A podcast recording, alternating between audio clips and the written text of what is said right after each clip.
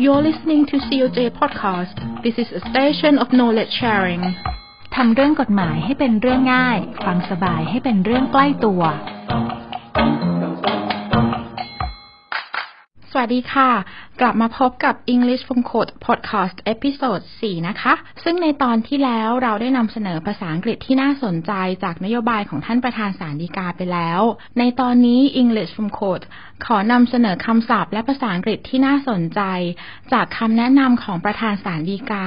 เกี่ยวกับแนวทางการปฏิบัติต่อผู้เสียหายในคดีอาญา พุทธศักราช 2563 ซึ่งเป็นคำแนะนำตามนโยบายของท่านประธานศาลฎีกาในข้อ 2 ข้อสมดุล และข้อย่อยที่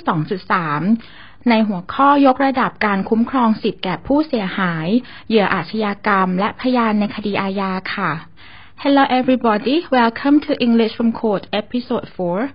In the last episode, we have presented you some interesting English and vocabularies from the policy of the President of the Supreme Court.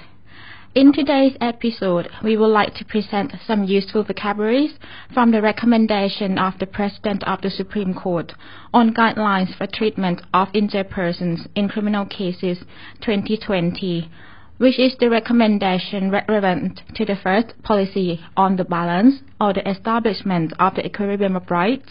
especially the policy on the enhancement of the injured persons, victims, and witnesses in criminal cases.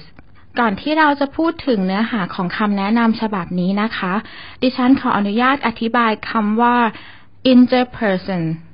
ซึ่งในบริบทของคำแนะนำฉบับนี้เป็นคำแปลของคำว่าผู้เสียหาย หรือบุคคลที่ได้รับความเสียหายจากการกระทำความผิดทางอาญา โดยคำแนะนำฉบับนี้ มีวัตถุประสงค์หลักให้กระบวนการทางการศาลในทุกขั้นตอน มีการปฏิบัติต่อผู้เสียหาย ซึ่งเป็นเหยื่ออาชญากรรมอย่างเหมาะสม สอดคล้องกับหลักการตามรัฐธรรมนูญแห่งราชนาจักรไทย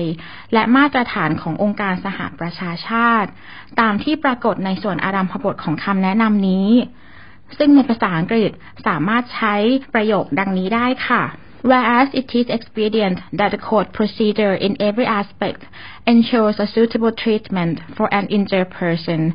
who is a victim of a crime in compliance with the Constitution of the Kingdom of Thailand and the standards of the United Nations ในส่วนอารัมพบทนี้นะคะ ก็มีคำศัพท์ภาษาอังกฤษที่น่าสนใจดังนี้ค่ะคำว่า court procedure นะคะ หมายถึงกระบวนการทางการศาลคำว่า treatment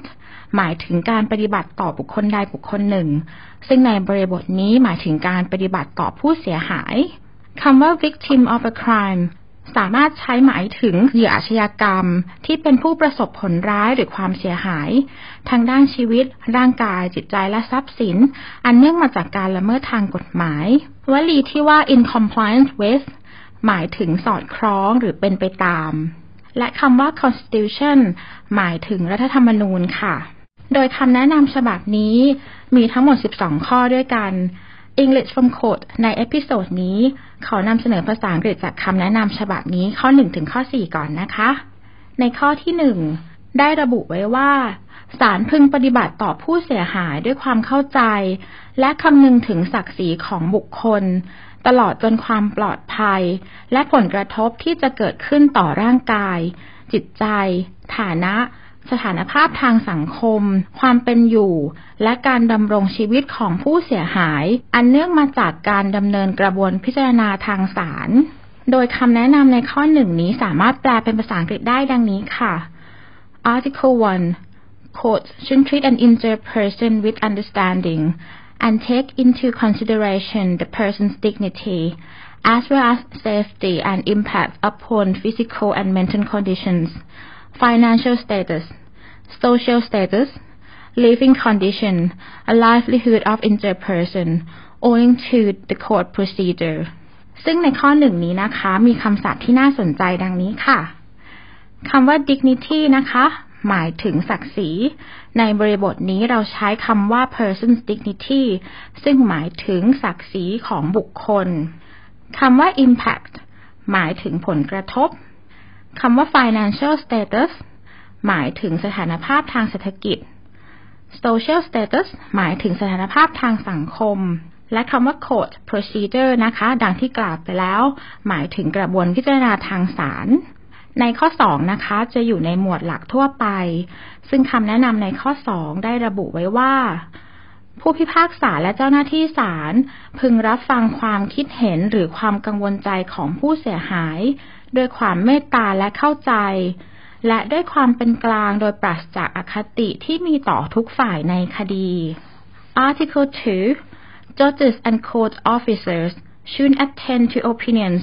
or any distress of an injured person with compassion, understanding, and impartiality without prejudice against any party in the case ซึ่งคำแนะนำข้อ 2 นะคะ มีคำศัพท์ที่น่าสนใจดังนี้ค่ะ คำว่า attend ในบริบทนี้ หมายถึงรับฟังหรือนำมาพิจารณา distress หมายถึงความกังวลใจ หรือความไม่สบายใจคำว่า compassion หมายถึงความเมตตาคำว่า impartiality หมายถึงความเป็นกลาง และคำว่า prejudice หมายถึงอคติค่ะ ต่อไปนะคะคำแนะนำในข้อ 3 เมื่อเห็นเป็นการจำเป็น ศาลอาจสั่งให้เจ้าหน้าที่ศาลจัดทำข้อมูลประวัติของผู้เสียหาย ผลกระทบ หรือความเสียหายที่เกิดขึ้นต่อผู้เสียหาย ความคิดเห็นหรือความกังวลใจของผู้เสียหาย ตลอดจนพฤติการอื่นใดที่เกี่ยวข้อง ซึ่งศาลเห็นว่าจะเป็นประโยชน์ต่อคดี ในข้อนี้สามารถแปลเป็นภาษาอังกฤษได้ดังนี้ค่ะ Article 3 If necessary the court may order the court officers to prepare the background information of the injured person, effects or injuries sustained by the injured person, an opinion or distress of injured person, as well as any other relevant circumstances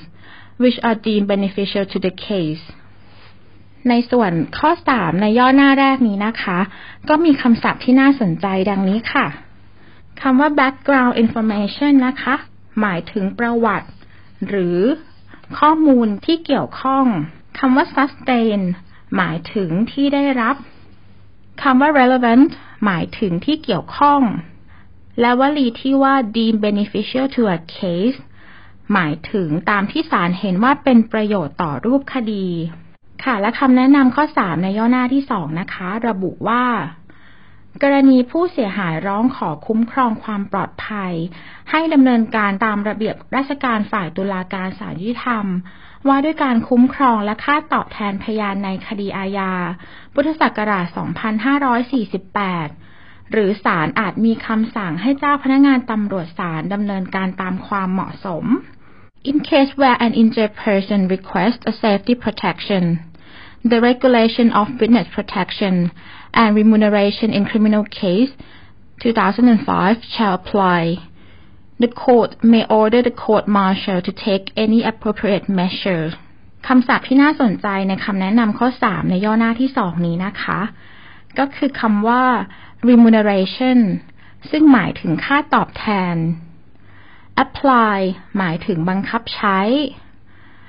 คำว่า court martial ในบริบทนี้ หมายถึงเจ้าพนักงานตำรวจศาลและคำว่า measure หมายถึงมาตรการ หรือวิธีการ และคำแนะนำในข้อ 4 ค่ะ ระบุว่าศาลพึงอธิบายถึงสิทธิและหน้าที่ตามกฎหมายของผู้เสียหาย ขั้นตอนการดำเนินกระบวนพิจารณา รวมถึงแจ้งความคืบหน้าและการสิ้นสุดของการดำเนินกระบวนพิจารณาให้ผู้เสียหายทราบ Article 4 Courts shall explain the rights and duties of an injured person according to the law, legal procedure, including keep the injured person informed of the progress and termination of the procedure ในคำแนะนำในข้อ 4 นี้นะคะ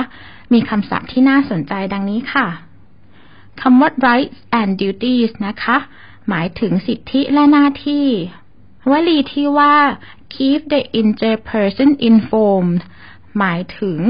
ทำให้ผู้เสียหายทราบ หรือแจ้งให้ทราบคำว่า progress หมายถึงความคืบหน้า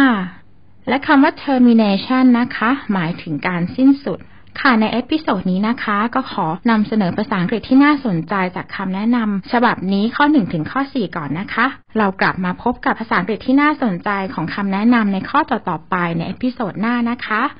thank you and goodbye ค่ะ ท่านสามารถรับฟัง COJ Podcast ได้หลากหลายช่องทาง ไม่ว่าจะเป็น Apple Podcast SoundCloud Spotify YouTube หรือที่เว็บไซต์กองสารนิเทศและประชาสัมพันธ์ ฝาก Subscribe ในทุกช่องทางที่คุณฟัง อย่าลืมกดไลค์ กดแชร์ในทุกโซเชียลมีเดีย แล้วมุมมองในโลกกฎหมายของคุณจะเปลี่ยนไป